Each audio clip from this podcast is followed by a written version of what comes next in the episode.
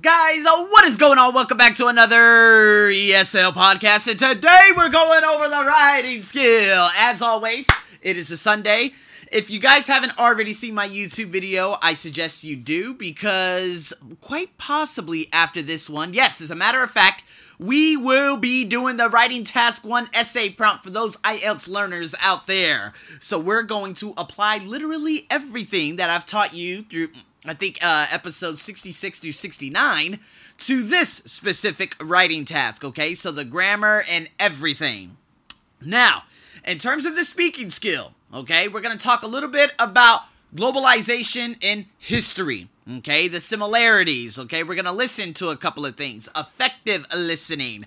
Then we'll go into the noun clauses with embedded questions. And then after that, we'll do a little bit of vocabulary skill, words with several uses, which is very, very interesting. Pronunciation, just a little bit of that. And then after that, yes, we will be doing the big speaking task.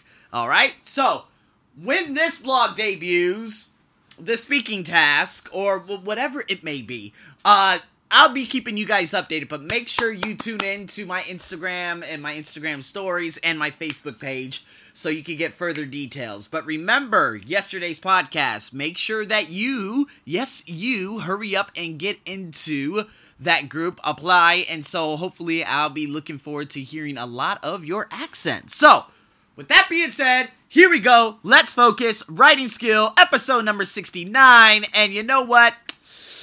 A lot of people, well, we have a tendency, I overuse particular words. Okay, some of you who have been listening to me for a long while already, you guys probably know that I do say in regards to a lot. So instead of saying this, I can use other words. So overusing the verb called will. All right, that's the future tense. Will. I will go home later on. Get it? Now, with will, yes, we do have a tendency of over using this. So, what I'm going to do is I'm going to give you a set of phrases that will help you, right? So, these phrases are used to show that we are not certain that these events or actions will take place, right? This is what will is about. So make sure you focus on the subject verb agreement, all right? So when you're doing a description, a plan for the future, etc., etc., this is what the writing task is for. Uh, coming up tomorrow, you guys will have understood by then. Okay, so when I actually do this particular writing task, this is how I'm going to do it. So, in terms of using different verbs and how to use them, etc., etc., it's pretty straightforward, okay?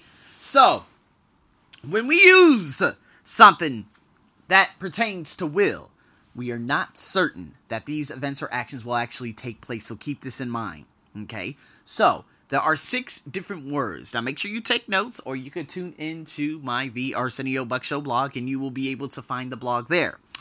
Now, we could say, is are set to, is due to, is likely to, is projected to, is forecast to, is expected to.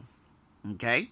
So, instead of using will, will, will, will, will, you can use six, the six of these, right? So, Plan on verb plus the ing. Okay? Plan to do something, likely to do something, projected to do something, expected to do something. Right? So, what you're going to do, this is a real, real quick podcast, but what I want you to do is rewrite some of these sentences. It could be in a notebook or rewrite them on my Instagram uh, little snippet that I normally post. And make sure that you write this or I'm sorry, you actually put these sentences together using the one in the bracket. So there are six sentences. Let me give you number one. The village will be replaced by a large factory complex. Now, with this word, we use set, right? So, the village is set to be replaced by a large factory complex. You see? So, number two, this change will have happened by the end of 2050. Project. Not project, project. Project is a noun, project is a verb. So, number three, the population will increase dramatically over the next decade. Uh, decade. So, with this, you use likely. Number four, the industrial areas will be demolished in the coming months. This one, due. Number five, Most of the trees will be removed to allow the construction of new housing. Expect. Number six, the number of malaria cases will probably decrease in the next few years. Forecast. So, guys, this will give you a different, like, well, quite possibly six different variations that you can use instead of using will, will, will, will, will, or, of course, the future perfect, okay, or the future passive. You can use these instead, okay? So, with that being said, guys, a relatively, yes, a very, very relatively short podcast. But you know what? This is all preparing you for the big, big bang that will come tomorrow. If you guys haven't seen my Facebook Live, if you haven't seen my YouTube video, well, you're missing out. And what you need to do is, well, hurry up and watch it. And with that being said, guys, thank you so much for tuning in to another good old ESL podcast. And guess what? For all of you who listened to my podcast yesterday, I'm waiting for all of you to yes, you need to message me, you need to email me, you need to invite yourself on my podcast so we can have a goddamn party. So with that being said, guys, have a wonderful morning, afternoon, and evening. I'm your host, your crazy ass host, Arsenio as usual. Over and out.